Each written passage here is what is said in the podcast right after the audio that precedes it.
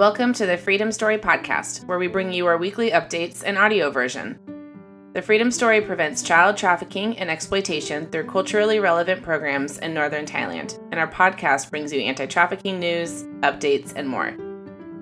Join us weekly for enriching insights, relevant news, and opinion pieces.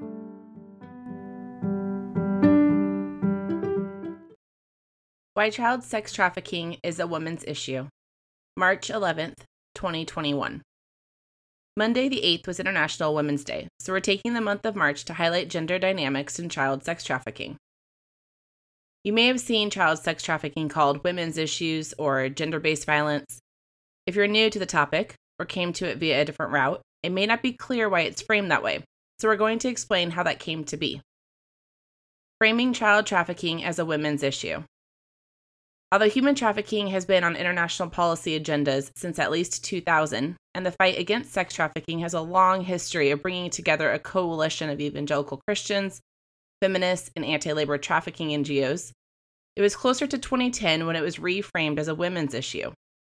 Particularly influential was the release of Half the Sky by Nicholas Kristof and Sheryl WuDunn, coinciding with the Women in the World Summit that brought together powerful women leaders from around the world.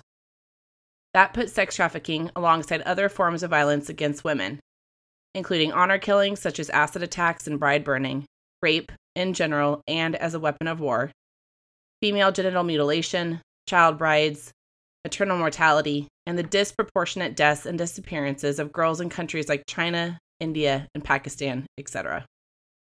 Putting these issues together on the same slate and framing it all as forms of global systematic oppression against women worked well alongside a wider movement amongst economists, public health experts, and organizations like the United Nations and the World Bank that began to see gender equality as critical to combating global poverty. Post 9 11, military and counterterrorism agencies were also making the case that empowering women and girls could be central to disempowering terrorists. Gender equality moved from a fringe issue to become a major part of policy agendas, wherein advocates from a variety of sectors demanded investment in the education of women and girls, more women voices in leadership positions, and that women would be able to work safely and with dignity. The belief was that educating girls and making the world safer for women was in all of our interests, as benefits radiate outward, called the girl effect. When women are educated, they are more likely to support their children and communities in becoming educated, which leads to better job and livelihood prospects for their communities and wider societies, improving health as well as economic and national security. The case for sex trafficking as a women's issue. Sex trafficking is framed as a women's issue because it disproportionately affects women and girls. An International Labor Organization report from 2012 stated that women and girls account for 71% of victims of modern slavery, Women and girls make up 99% of victims of forced labor in the commercial sex trade. And children in commercial sexual exploitation make up 21% of this type of abuse. As we've discussed before, data collection has been particularly problematic in this field. For example, that 99% figure is a clear underrepresentation of victims who are boys or men.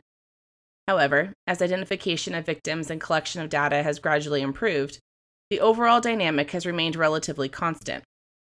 A UNODC report from 2018, using data from 2016, states the vast majority of the detected victims of trafficking for sexual exploitation are females, in particular women, 68%, while girls account for 26%.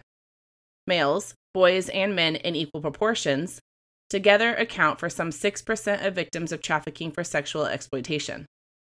An IOM initiative pulling together trends over time shows the share of women in sexual exploitation in 2017 at 65% and girls at 28%.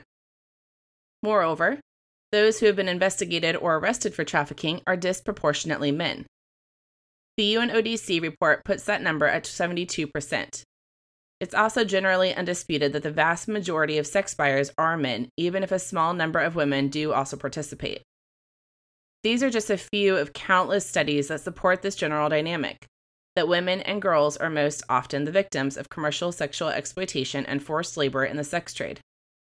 While exact figures may vary, even as victim identification and data collection improve, This understanding has remained remarkably stable over time.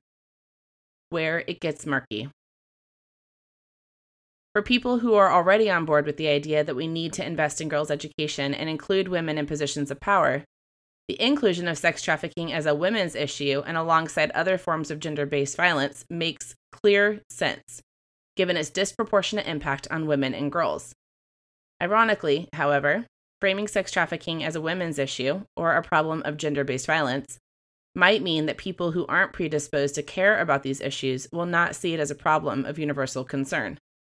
It sidelines what we know about the vulnerability of people who identify as LGBTQ, and it might come across as a misnomer when one considers that men and boys can be victims and women can also be traffickers. While framing it as a women's issue might exclude some who are affected, as well as others who should be brought alongside to fight it, applying a feminist lens to the issue might nevertheless help situate this all in a way that makes sense. Stay tuned, as next week we'll take a look at these issues more deeply and also explain why a feminist lens can be helpful for making sense of it all.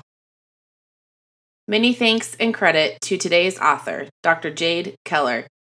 And to you, our audience, thanks so much for tuning in. If you haven't already left a review, we would be so grateful if you did. It'll help raise our profile to bring educational anti trafficking content to a wider audience. To learn more, visit thefreedomstory.org.